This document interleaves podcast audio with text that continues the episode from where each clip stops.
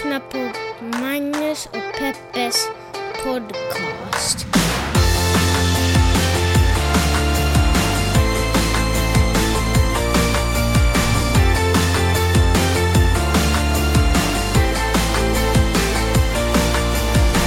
Hallå internet och hjärtligt välkomna, hoppas att ni känner er till den här podcasten som ju heter Magnus och Peppes podcast. Och det här är ju en podcast som handlar om de stora och de små händelserna runt omkring dig och i världen och sådär, universum.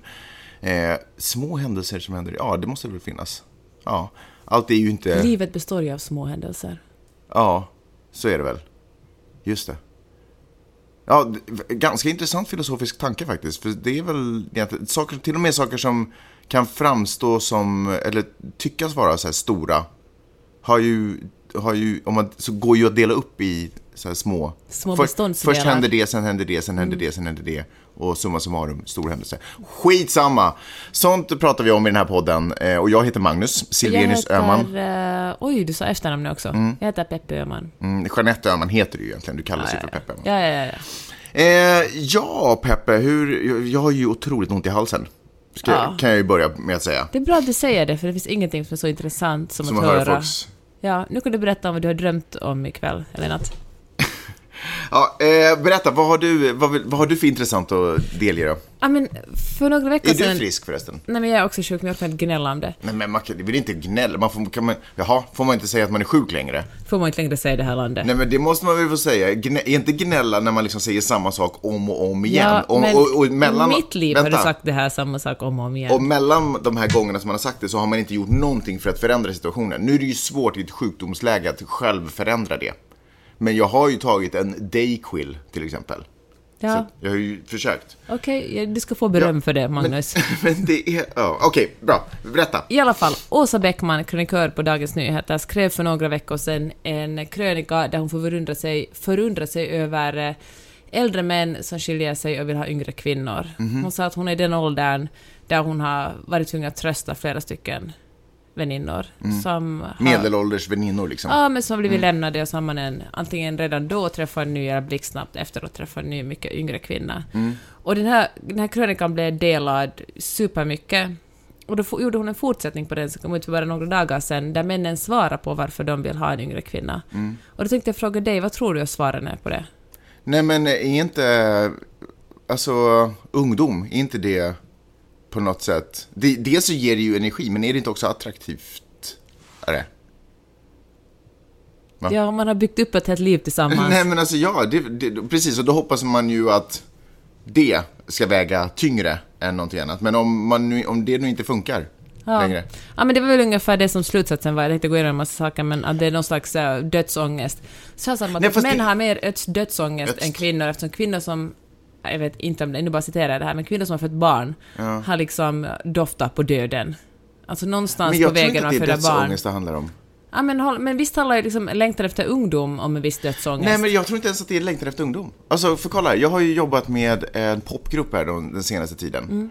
Eh, fått göra lite intervjuer. Popgrupp. Ja, det är faktiskt en popgrupp. Ja, det är fått, gulligt. fått göra lite intervjuer och sådär. Ja. Och alla de här medlemmarna i den här popgruppen är ju typ mellan 16 och 20. Mm. Alltså väldigt unga. Pojkar och flickor. Och den energin och den eh, alltså positiva energin som jag får, fast det har varit ganska långa dagar, så den positiva energin jag får av bara deras presence, vad är det på svenska? Närvaro. Ja, fast för, ja, men förstår du vad jag menar? Bara deras, det, det de alstrar är, ger så otroligt mycket. Så jag tror att det inte alls är svårt att om man har kommit ur en relation där man kanske känner att det har tickat på och det har blivit vardag. Man kanske inte har jobbat så hårt för att det ska vara en fantastisk relation heller själv. Men i vilket fall som helst, så befinner man sig inte i den längre, går ut i världen och stöter på den här uh, positiva energin. Då tror jag att man kan förföras av att tro att åh, är det så här det egentligen är? Du vet, utan att egentligen tänka på att om man skulle bli ihop där så skulle den energin också sen försvinna. För att sen blir ju allting bara... Nej, men jag tror att man bara blir, det är bara väldigt lätt att förföras av ungdom. För det finns så mycket energi. Ja, men man, jag får ju säga det, du kom hem på kvällarna, hade du verkligen hyllat de här barnen. Du sa att gud vilken hård arbetsdag det var, men det var så men man magiskt. skrattar mycket, blir- man blir liksom rörd, de är så, alltså du vet den här ung... Man minns ju lite sig alltså det här, det är fint, det, det är fint att betrakta. Så här skriver en av de här männen. Yngre kroppar är mer attraktiva, fastare, skönare att ha sex med. Hennes bröst blev små och tråkiga, eller det låter kanske hemskt, men jag fick avsmak för torra sköten. En 62-årig man skrev. Jag ville till slut bara få ligga med någon som var pigg och slät. Ursäkta, men det är ganska äckligt. Lite ofräscht sagt faktiskt. Jag ber om ursäkt för att jag läste upp det här för er. Men, det för nej, men jag tycker om nu går det aldrig att få o... Det här går Jag aldrig att få ohört. Jag vet hur känslig du är för sånt och jag njöt lite av att få, att få säga det för dig. Men grejen är också det här att eh, hon, Åsa Bäckman har lovat att skriva en krönika och ta reda på varför unga kvinnor söker sig till ett äldre män. Men det är ju faktiskt otroligt ovanligt att en, en yngre kvinna söker sig till en, en äldre man i arbetarklassen. Att som hon själv, att hon söker sig till någon som inte är lite rikare och mer framgångsrik än hon är i Alltså sin... vadå, det är ovanligt att eh, en ung tjej vill ha en äldre snickare? Är det typ det du säger? Ja. Snickare, det var ju intressant. Ja, men till exempel. Mm. Ja. Eller någon som... eh, Ja, precis. Någon som har liksom ett traditionellt Det ska vara en äldre affärsledare då, eller Nej, men något? någon som har etablerat sig karriärsmässigt och kanske också, och, och framförallt också ekonomiskt. Mhm. Så det, kan, det finns ju liksom... eh, Nej, men jag tycker att det är intressant att den här, att äldre män som... eh, Det är ju knappast en överraskning, men äldre män som letar efter yngre kvinnor har större chans att få en yngre kvinna om han är rik. Men, eh, ja. Ja. Det var ju inte chockerande nyheter. Nej, men jag menar just det. Ja, så här står det. Det är nog sällsynt att en 31-årig yrkeskvinna faller för en sliten 55-årig byggnadsarbetare. Ja, men det är ju... Det är svårt att vara människa. Men det är också, jag kände sådär, Magnus, kommer du att lämna mig när jag är 50? Men det är ju inte... Jag vet, alltså, det är säkert vanligare förstås att äldre män... Det känns som du duckar den här frågan. Ja, men jag ska återkomma till den. Nej, jag kommer inte lämna dig för en yngre kvinna förresten. Jag behöver inte ens återkomma till den frågan. Nu var det återkommet. Men det är, jag det är inte så att jag inte har hört talas om äldre kvinnor, inte äldre kvinnor, men alltså kvinnor som träffar yngre män också. Ja, men jag Men träffade det måste ju vara samma sak, dragningen till den här energin. ett gäng eh, yngre väninnor, inte yngre, alltså väninnor igår kväll, som pratade om sina väninnor som har skilt sig, Oj, som är i oj, många 40-årsåldern. ledarväninnor här. Ja men herregud i alla fall, med 40-åringar som blir ihop med 30-åringar. Mm, Och, eh, och det, det verkar ju vara vanligare Mm. på sistone. Alltså ett år, liksom några års åldersskillnad hit och dit är inte skillnad, men sådär det är 10 år, så det nästan är liksom en generationsskillnad. Mm. Och, eh, men då tänker jag kanske delvis, det, kan, det måste ju också vara ungdomen, men kan det också vara det att eh, att männen, jag vill tro att den liksom yngre generationen är mer jämställda, har mer koll på världen, är mindre gubbig än den medel, inte alla män, medelmannen i den egna generationen. Och det är på något sätt därför det är skönt att vara tillsammans med någon sån. Ja, kanske. Men eh, är inte det ändå i grunden någonstans också lite synd att vi... Jag tror att nämligen många relationer, i många relationer så tänker man att ja, nu ska man vara på ett visst sätt och så släpp, släpper man ungdomen i sig själv och blir vuxen och så tar, börjar man göra så och så ska man flytta dit och så ska man bo där och så ska man ha det verkligen. här. Jag tror att kanske många relationer skulle må bra av att man behöll lite sitt ungdomliga och barnsliga jag. Men vet du, jag tänk, jag tänk, bra, intressant att du tog upp det, för jag har tänkt på det på två sätt. På ett sätt tänker jag att det finns, att det finns ehm, att det finns just den här uppfattningen att man tycker att aha, nu är vi den här åldern, då måste vi eh, köpa radhus, eh, åka på semester på charter, göra det. När man har barn måste man åka på charter, när man har barn måste man ha bil, då måste man eh, äta lördagsgodis och det ena och det andra. Och de som bryter, bryter sig ut ur den här normen, de blir liksom, de blir lite hånade. Det är sådär 40-åriga killar som, som åker skateboard, där man sådär, vem tror han att det är? Gud vad patetiskt. Att det är liksom de som, att, att man ska liksom, det är kanske någon form av jantelagen, man ska veta sin plats också i, i sin ålder. Inte försöka vara annorlunda än alla andra, för nu är det bestämt att om man är 40 eller 50 ska man vara på ett visst sätt. Så det borde man försöka våga bryta, bara vara sådär eh, fuck you åldersnormen, jag gör vad jag vill. Jag tycker att du är ganska ungdomlig faktiskt. I ditt sätt. Jag tar det som en komplimang. Mm, Alltså du ser inte ungdomlig Nej, ut. nej, nej, men du, vet jag. Men du, och du är också inte så len längre. Okej, vad ska du ta upp nu då? Nu ska jag ta upp en... eh, Vad fnissar du? att, jag, att jag inte har några ämnen Ja, du den är här faktiskt veckan. en sån loser den här veckan, just det. I motsats till alla andra veckor. I alla fall, Sarah Smarsh, vilket roligt namn, är en eh, journalist från eh, mitten... Från, Mitten av seklet. Från Kansas i alla fall, som har kommit ut med en bok... Kansas. Vilket otroligt svenskt uttal. Ja, fortsätt. Kansas. Ska Kansas. I alla fall. Som, hon har kommit ut, eh, hon har bott på, hon har liksom vuxit upp på en, en, en gård, femte generationens eh, Kansasbo. Ja. Och eh, hon, så skrev, hon skrev, har skrivit en bok om det som jag inte ännu har läst, men som jag vill läsa. Jag snubblar just över den. Men det handlar om någonting som jag har tänkt på mycket i USA. hur bra USA är på att branda sig på ett visst sätt. Och sen går alla amerikanerna på det, trots att det kanske inte är sant. Som att the American dream Mm. Ja, liksom. verkligen. Att vem som helst kan bli vad som helst, trots Ja. att det, alltså herregud ändå, ingen kan, alltså om man Det inte man gäller- någonting. Det här gäller ju inte minst också i sportevenemang. Som de är så, just nu så pågår, eller här i dagarna, så kommer det vara derby i amerikansk fotboll här. Mellan USC, alltså... Min gamla skola. Ja, din gamla skola. Alltså så här college derby. Ja, fotboll. Ja, amerikansk, men ja. Eh, med USC och något annat lag. Och så hörde jag på radio när de promotade det här. För då är det inte sådär, ja, kom ihåg, kom inte, eller glöm inte att köpa biljetter till matchen på, det kommer bli så jävla roligt. Så här, ungefär som det skulle ha låtit i Sverige om, här var det sådär, first time they met.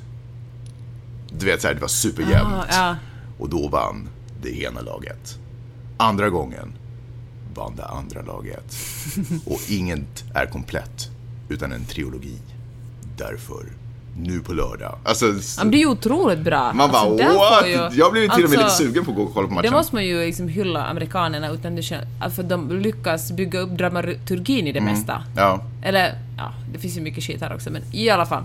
Men det som var intressant med den här Heartland, den här boken som Sarah, Sarah Smarsh har skrivit, Mm. är hur eh, hennes, hon insåg, när hon blev vuxen, när hon blev journalist, journalist så insåg hon att herregud, jag har vuxit upp i fattigdom.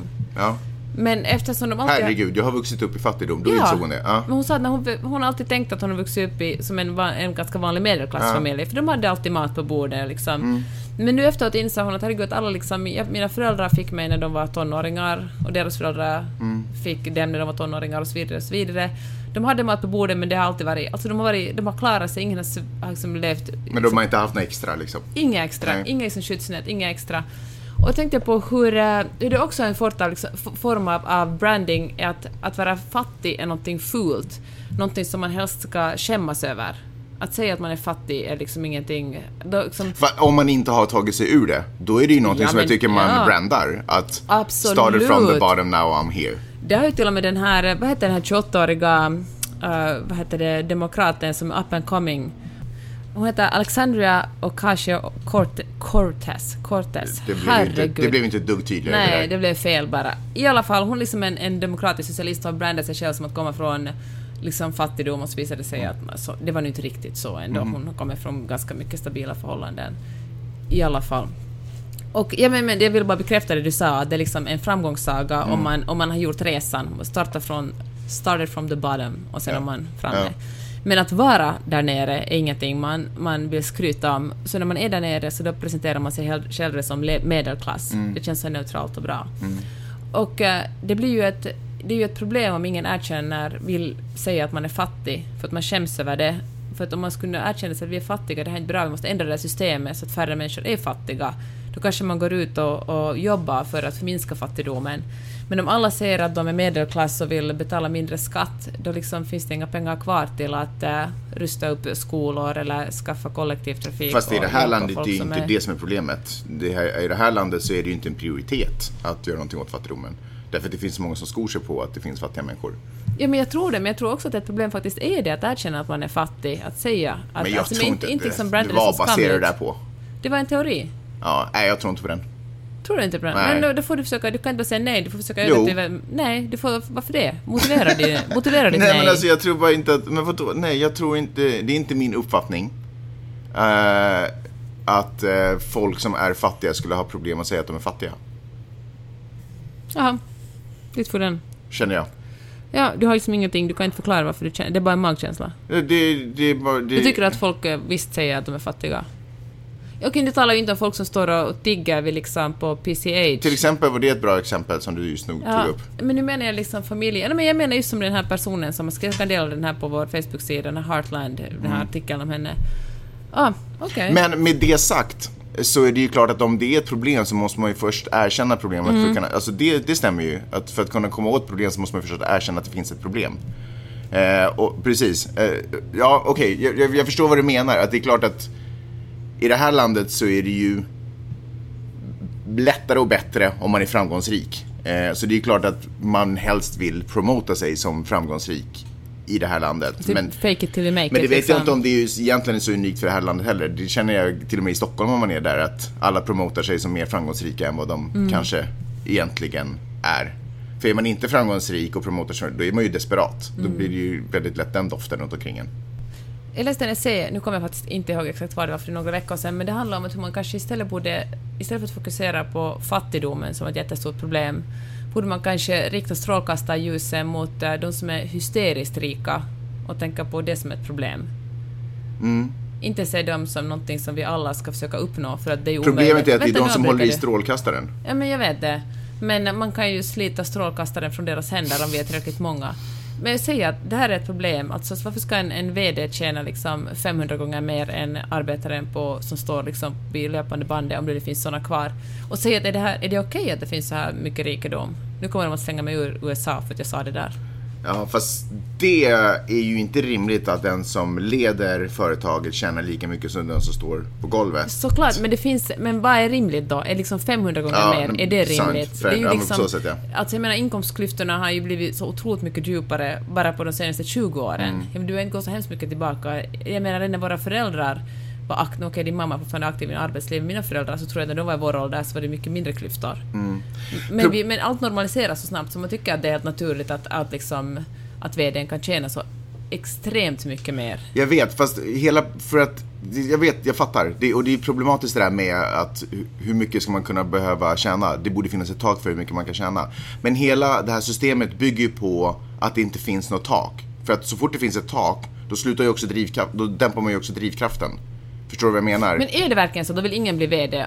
Om, om VD bara tjänar hundra gånger mer än en person på liksom nere på golvet, är man såhär, äh, då får det vara. Nej men alltså om du vet, det är ju därför vi inte heller bor i Sverige och Finland. Därför att det finns ett tak. Nej men det är ju inte därför vi inte bor i Sverige Nej, men det är ju en anledning till att... Tycker, nej, vi är ju verkligen inte... Alltså jag förstår att många i USA för att det går att tjäna hur mycket pengar som helst. Men vi är ju liksom, vi har ju inte flyttat från Sverige och Finland för att vi tjänar för lite pengar där. Pengar har ju aldrig varit en det- drivkraft Nej, för dig det och är mig. inte pengar, men det är ju karriärsmöjligheter eller saker man vill göra på dagarna. Fast det är ju kanske... Då måste jag säga att jag tycker att, att det handlar mer om att Men är vad skulle varit ditt nästa jobb? I Finland? Ja, men okej, ingen aning. Nej, men förstår du vad jag menar? ingenting. Det finns ju ingenting som... Oh, bara shit, den där möjligheten har jag. Dit ska jag försöka kämpa mig. Förstår du vad jag menar? Ja, fast jag tycker det är en annan sak. Jag kan förstå, alltså, okej, om man går längre bak, jag förstå att folk som jobbar inom kreativa yrken i LA Mm. är här. Att de bästa av de bästa är här för att de tjänar mest pengar här. Ja. Det kan jag gå med på. Men om man bara talar om dig och mig så är det ju inte för att tjäna enormt mycket pengar vi är här. Det är ju, en orsak till att det är roligt att vara här är ju för att folk är så otroligt duktiga Nej, och det roliga där- och det finns möjligheter liksom, Ja, att göra det är sant. saker. Det finns ju tusen anledningar till varför vi har flyttat. Vädret är ju för tusan en av dem. Ja. Eh, men, eh, och det finns också tusen anledningar till varför jag längtar tillbaka. Det är ju inte det jag pratar om. Men om vi nu pratar om just den här lilla, den här lilla biten om karriär. Så är det ju ett problem. Till exempel, vad hade varit mitt nästa jobb? Det hade ju kunnat vara ett annat tv-projekt I svensk Finland. i svensk Finland eller i Sverige. Liksom. Det, det, det finns liksom inget... Det finns inget det finns ingen mer bredd. De blir bara så stora. Och jag, och jag säger inte, alltså det är inte dåligt, men, men, men det som också händer när det inte, det är ju som ett förhållande. Om man inte, om det inte hela tiden finns, och det här skulle vi kunna göra tillsammans, eller det här skulle, om man inte liksom driver, så då börjar det ju stanna av. Så om jag inte känner att det hela tiden finns ett större eller intressantare eller grymmare projekt, så förr eller senare så kommer jag ha ju gått, kommer jag gjort ett varv på det jag gör, och sen kommer jag gå in på ett till varv på samma sätt, på samma ställe, förstår du vad jag menar? Och då börjar man ju domna av. Tror du inte att det skulle vara okej för dig då? Jag tror att jag skulle finna mig i det. Men nu förstår jag att det finns ju mer. Det kanske inte jag visste då heller på samma sätt. Nu fattar jag att det finns mer, så nu skulle det vara svårt att gå tillbaka och göra samma, flera varv på samma ställe. Liksom. Men, är det, men fortfarande... Men vänta, nu kan vi, jag tycker vi talar om en annan sak nu. Jag håller också med om att det finns fler möjligheter. Nej, för vi pratar om det här med att om, om det kommer ett ekonomiskt tak, så här mycket får du tjäna. Sen när man har nått dit, om det är ambitionen och det är drivkraften och det här, det här systemet är uppbyggt på att eh, man ska kunna göra mer, man ska kunna göra mer, hela tiden jaga. Och, det är ju det är ett samhälle som är gjort för de starka och de snabba och de som vill framåt hela tiden och driver saker och ting. Men om de når ett tak och där de inte får göra mer, då är ju då är det ju slut. Liksom. Då, då händer det ju inget mer. Då börjar det ju domna av. Så därför så måste, hur absurt och sjukt det än blir, för det blir ju sjukt. Klyftorna ökar ju på grund av det. Fan, jag vet faktiskt inte. Ni som lyssnar kan väl höra av er och säga vad ni tycker, för jag, jag tycker inte det går helt hand i hand. Va- Jag säger inte att det är rättvist, jag tycker att systemet är skatt, alltså, fel. Ju mer man tjänar, desto mer skatt betalar man liksom. Man behöver liksom inte äga fem se- pri privatjets. Är liksom, ingen människa blir lyckligare av det. Nej, man blir inte lyckligare, fast om mål... Jo, Men man måste kanske blir pengar, det. måste pengar vara... För nu talar du som pengar alltid är målet. Kanske det är för det är lättast att... Men jag att, menar för eh, de som har det som mål. Det är därför de tjänar så mycket. Ja, jag vet faktiskt inte. Alltså pengar, riktigt vansinnigt. Alltså de... Det här kanske är en annan diskussion. Men nu tänker jag på Elon Musk och Peter Thiel och de här som har verkligen så här otroligt mycket pengar. De verkar ju må otroligt dåligt också. Det verkar ju vara människor som verkligen... Jag menar, det finns liksom inget... Det finns liksom ingen, ingen logik i deras liv. Jag bara med, jag tror, eller det här systemet bara inte är uppbyggt på att det ska finnas tak. Det, då, då, det funkar inte det här systemet. Men tror du att pengar och kreativitet går hand i hand på något sätt? Jag tror att de går hand i hand, men jag tror inte att de är samma sak. Jag tror att pengar följer kreativitet.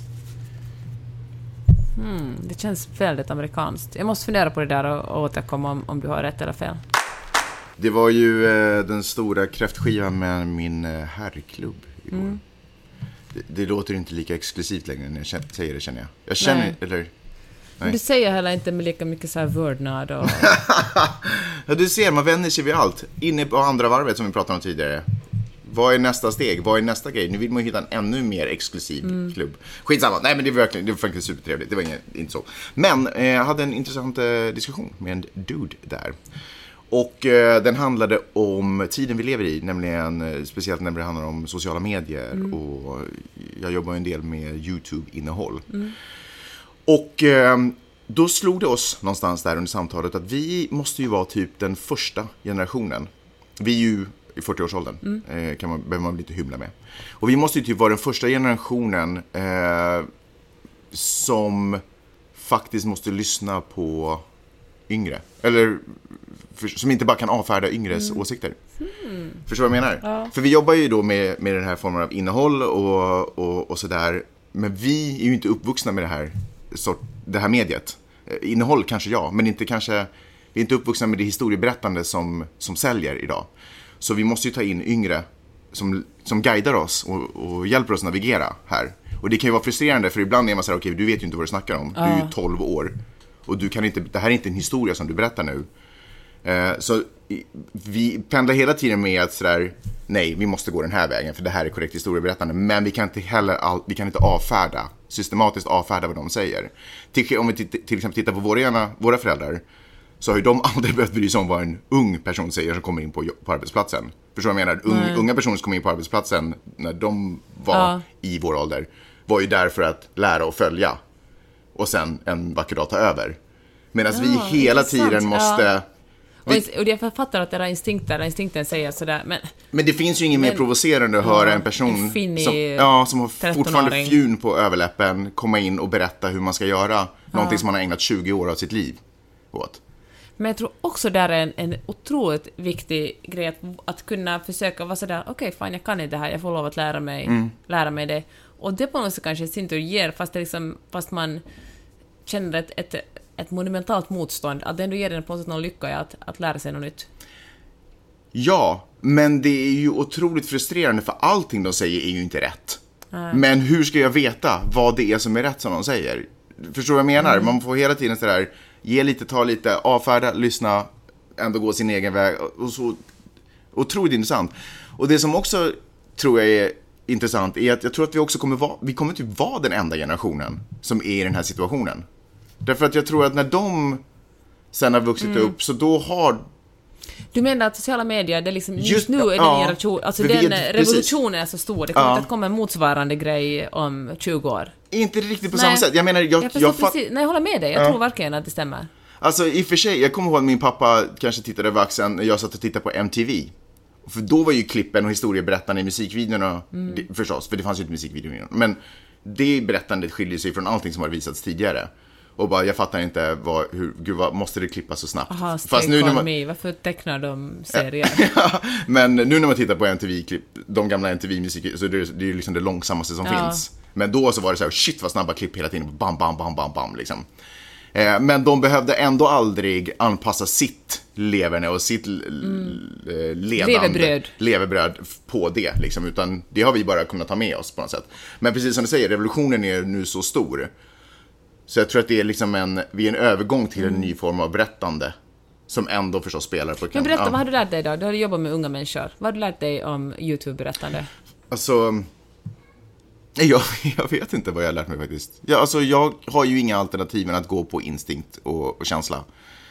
Ehm, det jag däremot har lärt mig, folk är så här, ah, men hur, eh, hur ska man tänka på innehåll och så här. Och det är klart, det finns säkert eh, tips och tricks, typ kom direkt till saken. Eh, Du vet, sitt inte och bygg inte upp det, för folk har inte tålamodet. Folk måste fatta direkt. Du vet, förutom sådana där tips och tricks, så har jag mest fått en känsla av att det ah, finns så jäkla mycket åsikter. Du vet, jag skickar det vidare. Eh, de som har beställt det här, de har åsikter om innehållet, men de är ju också typ i min ålder. Så vad vet de? Men, men du vet, förstår vad jag menar? Det där är också så intressant när hierarki, när det finns hierarkier så, måste, så blir liksom åsikter, får ett mer värde, förstås ett tyngre värde. Men de är ju fortfarande bara åsikter. Det är ju inte... En objektiv, objektiv fakta. nej, precis. Det är bara jag, nu är det bara en annan person som tycker. Det är inte liksom, åh, du, om man inte liksom har blivit rörd av Gud, som man bara förstår att Av YouTube-guden. ja, så här funkar YouTube-innehåll. Det här kommer alltid sälja om du gör på det här sättet. Mm. Om man inte har det, så då har du bara en åsikt. Och då är din åsikt lika god som min, typ. För inte ens när man tittar på vilka klipp som har fått mest views så går det riktigt att säga att Finns det var för att det var så här, eller det var för att det var så här. För ibland är det bara för att den hamnade på rätt ställe. Men handlar det om människorna då i sista slutligen? Är det den som... Nej, det handlar nog ändå, ja det gör det förstås. Det, det, det gör det nog. Det handlar om människorna, men det är ju ändå historier. Det är bara att knäcka koden för hur de ska berättas. En gång i tiden så satt vi runt en lägereld och då kunde man ta längre tid på sig. Man kunde måla upp på ett annat sätt. Eller så började man skriva böcker och då kunde man liksom fördjupa sig i människors huvuden och börja få se saker och ting inifrån. Och TV, då blir det mer det visuella berättandet. Man kanske är tyst lite oftare och låter ögonblick berätta historier. Och nu är det bara något annat sätt. Liksom. Ja, men tänk så spännande. Vilken resa, Magnus. Tänk att du ska få lära dig det. Jag hoppas att jag kan det redan lite för det finns de som betalar. I fredags åkte jag ju in till eh, downtown för att träffa dig och Sissan och Per. Och eftersom eh, resan dit var extremt lång på grund av trafiken fredag kväll så hann jag tala mycket med min, min lyftchaufför. Han, var, han hade kommit till eh, USA som ett år gammal med sina föräldrar från Filippinerna. Och eftersom han inte hade råd att, att hans föräldrar hade inte råd att sätta honom genom college så hade han tagit värvning i armén och sen bott överallt i världen under, var det 16 eller 17 år. Och, eh, och vi började tala politik. Och han berättade till exempel att eh, han har bott också, han, han, han hittade en fru, alltså han, han har en filippinsk fru, han bodde också tio år i Filippinerna, han flyttade tillbaka till LA bara för ett år sedan. Och han sa att han är väldigt nöjd över den filippinska presidenten Duterte, som eh, oftast, det som medierna skriver om honom... Du bara i- droppade namnet. Du visste att han hette, vad han nu hette. Duterte, ja. Jaha. Men han är känd för att tagit i, han liksom ska ta, det är ju, Filippinerna är ju Ja. otroligt eh, korrumperat. Han ska Och- städa upp där. och städa upp och men då har, liksom, då har polisen tagit det verkligen på allvar och åker omkring och, och liksom, eh, att de, ska, de har ett stort drogproblem och då åker polisen och har ihjäl typ alla som de tror att knarkar och det har nästan blivit sånt, det har jag lä, läst i alla fall, det är så angiva samhälle att om man inte gillar grannens är häck ingen- då är man sådär att min granne knarkar och så kommer polisen och skjuta Okej, honom. så nu är ingen bra tid att stå i gatuhörnet och vara trött. Nej, bara. men, men verkligen inte. Efter en lång, Nej, hård natt. Exakt. exakt. Och ehm, plus att han har gjort ganska obehagliga kommentarer kring kvinnor, presidenten alltså, och uh, våldtäkt och skrutit om Mm. Våldtäkt. just det. Nu vet jag exakt vem det Ja. är. Ja. Men då tyckte den här, och var, vi hade en otroligt bra diskussion, han var supertrevlig den här mannen. Och sen eh, försiktigt frågade jag då honom vad tyckte han om Donald Trump. Och så sa han att eh, det, var, så, det, det var det första riktigt sansade samtalet med någon som verkligen hejar på Donald Trump jag hade Heja haft. på dem? Ja. Ja, han sa så här att han tycker att Donald Trump inte är en värdig president, inte en... eh, Han verkar inte så smart. Han, verkar, han började med att säga det här, men man visste att det skulle komma ett men. Mm. Men han sa att men USA behöver en, en businessman som president. Mm. Och att han har gjort många bra saker med ekonomin, med tariffer mot Kina och, han, och skattesänkningar. Det var också jätteintressant för den här personen, alltså den här lyftchauffören, han, var också, han körde lyft på kvällarna och han hade inte råd att sätta sina egna barn i college, men jag tyckte ändå det var bra att de extremt rika har fått skattesänkningar. Det liksom påverkar ju inte honom alls. I alla fall, jag ska inte förminska honom alls, för att han... Ja, det var en jätteintressant... För att varför då? För att, ehm, ja men jag vet inte, alltså han, verk, han hade ju läst på, men han tyckte ändå så här. Han kanske tyckte sådär att, att då att på något sätt om man inte behöver betala skatt när man är jätterik, det är kanske ytterligare motiverande att bli jätterik. Fan vet jag, det sa jag inte här, men så sa han det. Och, eh, och så frågade jag honom att, men vad tycker han liksom om, om invandringen då? Och sa han att han tycker att det är bra att, att, att, han tyckte att, liksom, att hans föräldrar hade kommit hit som, som legala invandrare och sa han att uppenbarligen har du och din man talat till mig och kommit hit som, ni har kommit liksom, på lagliga vägar in i landet, ni är välkomna hit, hela det här landet är ju uppbyggt på, på att folk kommer hit från hela världen. Att, eh, men så sa han också att, eh, att det som gör honom förbannad är att det kommer eh, illegala flyktingar från Mexiko och Centralamerika föda barn här och barnen får amerikanskt medborgarskap och går förbi kön för alla de som verkligen har väntat på att få liksom medborgarskap. Det gör honom förbannad. Berättade du då att Miley var född här? Ja, men jag sa faktiskt det. Men då sa han igen att men vadå, ni kommer ju hit lagligt liksom, så det är helt okej. Men, eh, men, men så sa jag att men vad tycker han att det finns ju liksom, försökte jag tala något om liksom gängvåld i Guatemala, El Salvador och Honduras. Jag säger det är folk som, unga människor som kommer hit för att de vet att de antingen måste gå med ett gäng och bli mördare där, eller, eller de inte går med i ett gäng och blir mördare, så det är folk som söker asyl. Och så sa han att, eh, att han förstår det, men att när man sysslar med med, med så här invandringspolitik, då går det inte att vara, som han, han jämförde med att göra en operation, att då går det inte att ta en skal, liksom, skalpell och göra ett fint litet snitt, utan det är som att göra en operation med en yxa. Att tyvärr måste man vara sträng vid gränsen och då får tyvärr en del människor lida. Jag höll alltså inte med honom om det här. Men Det var en, eh, men, men jag tänkte, under hela den diskussionen, det tog nästan en timme att åka in, så tänkte jag på att det här är den första, verkligen en väldigt, det var intressant att höra hur någon som, som uppenbarligen skulle rösta på Trump i nästa presidentval tänkte. Hej! Har du frågor och kommentarer så kan du mejla min mamma och pappa på Magnus gmail.com.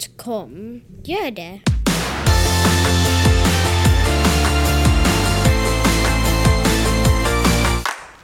Gör det och tack alla ni som eh, gör det också, måste jag säga. Och så skulle jag också vilja rikta ett, ett enormt tack till alla er som betalar. Tack för att ni står i, går i bräschen för vad som är det naturliga, nämligen att vi som lyssnar på poddar och vi som tycker om mediet eller läser tidningar, att vi också betalar för den informationen. Eh, för det arbete som andra människor gör och lägger ner. Nu menar inte jag att vi så. Nej men i alla fall, verkligen super, tack. Eh, är det så att du lyssnar på den här podden och inte betalar så då fixar du det bara lite lätt genom att gå in på Magnus och Pepp men vänta, hur fan, vart går man in? Nej, man går in på din eh, blogg förstås. Eh, JeanetteOhman.com och i högerbalken där om du sitter vid din laptop, typ. Så där finns det en eh, Paypal-symbol som du klickar på och så signar du bara upp. Eh, alternativt om du håller i telefonen i handen nu så du trycker du typ på hemknappen och så, så går du till eh, Jeanette Ohman i din eh, browser och så scrollar du ner lite så där finns Paypal-knappen igen. Stort tack, 280 eh, euro, euro, euro, I månaden. Ovris. Nej, det finns ingenting sånt som heter Ovris. I månaden. Och då får du åtminstone fyra avsnitt. Eh, för en gång i tiden så gjorde vi typ åtta. Vi ska försöka komma upp i det. Jag är lite under pressure här med massa jobb. Men jag ska försöka tona ner på det och axa upp på podden istället. Hur låter det Peppe? Hör, det låter bra, men vet du vad, man ska, man ska vara försiktig vad man önskar. Vad menar du? Ja, men det Jaha. fanns en så långt in jag tänkte att gud om Magnus kunde jobba lite mer, så vi hade lite mer pengar. Ja, nu, nu har du det. Varsågod Peppe. Magnus, jag är så trött på våra barn. Är trött på våra barn, Ja. inte på att jag jobbar.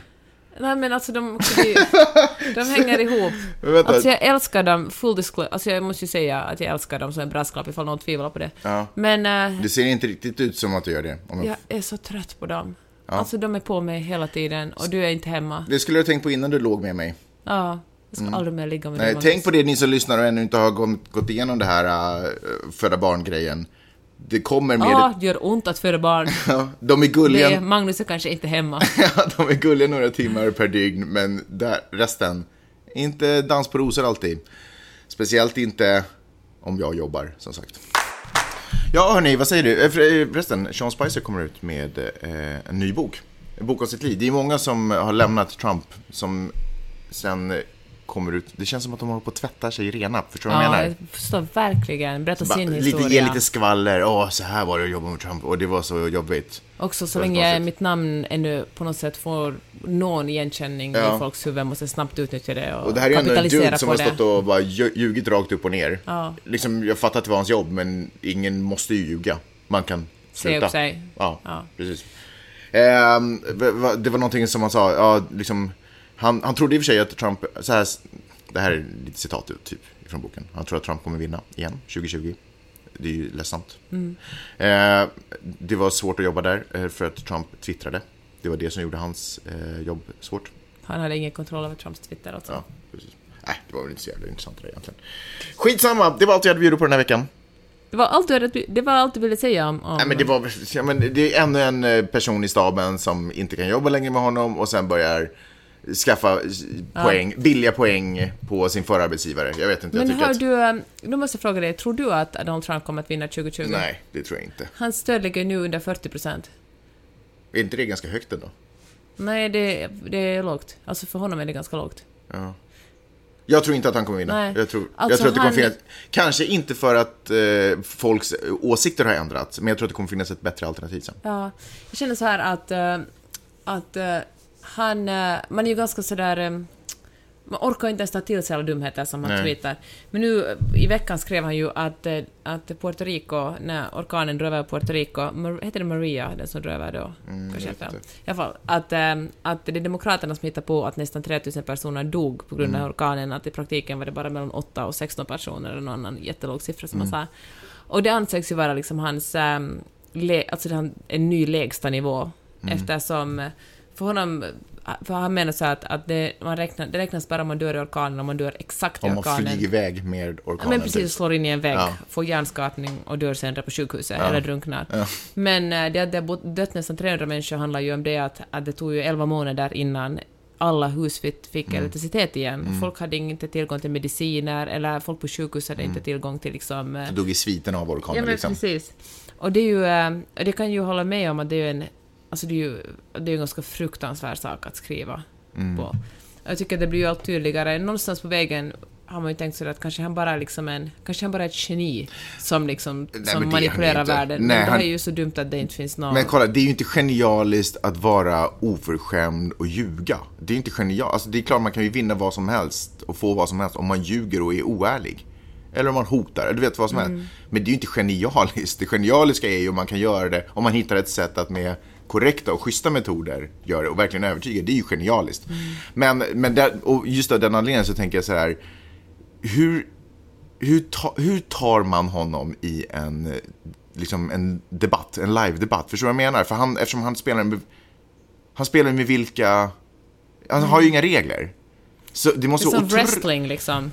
Ja, men det måste, det, ja precis, det är som wrestling där, no, nej, ja, eller hur menar du då förresten? Nu menar man låtsas att alla regler är tillåtna och så liksom alltid bara hittar på. Ja, men jag menar för om man själv skulle gå upp som typ politiker, jag har tänkt på det där, hur skulle man göra? Skulle man måste vara tvungen att spela på hans, eller skulle man vara tvungen att vara lika skoningslös och, och liksom moraliskt eh, bara vet, förkastad och säga vad som helst och ljuga, ljuga bättre än honom? Men du är dum! Ja men typ, eller skulle man, hur, hur fan, för, för man kan ju inte slå emot med fakta, för det går ju inte, för han hittar ju på sig. Alltså jag förstår vad jag menar. Hur, skulle, hur skulle du göra? Hur ska man göra? Ja, man måste ju ändå använda fakta och sen lita på att det finns journalistik som, som bekräftar det som man har sagt. Nej men publiken bryr sig inte om det tydligen, eftersom han vann. Ja. Ja, ja, jag vet faktiskt inte. Det är svårt. Det verkligen svårt när någon, det är någon som inte vägrar, som vägrar spela enligt spelreglerna, enligt de demokratiska spelreglerna. Det borde ju liksom finnas, för du vet om man har två lag som spelar mot varandra, om den ena bryter mot reglerna, då får de inte spela mer. Nej, de blir diskvalificerade ja. liksom. Så det borde, jag fattar inte, det borde liksom finnas ett system som om man står i en debatt, politisk debatt, och man står och ljuger, då borde man liksom bli bortplockad från scenen. Förstår du vad jag menar? Ja. Det borde på något sätt finnas en, en, jury, en faktajury som är så här, nu ljuger, du har, du har typ tre lögner du får dra. Så det är som i tennis liksom. Ja, men typ. Strike one. Ja.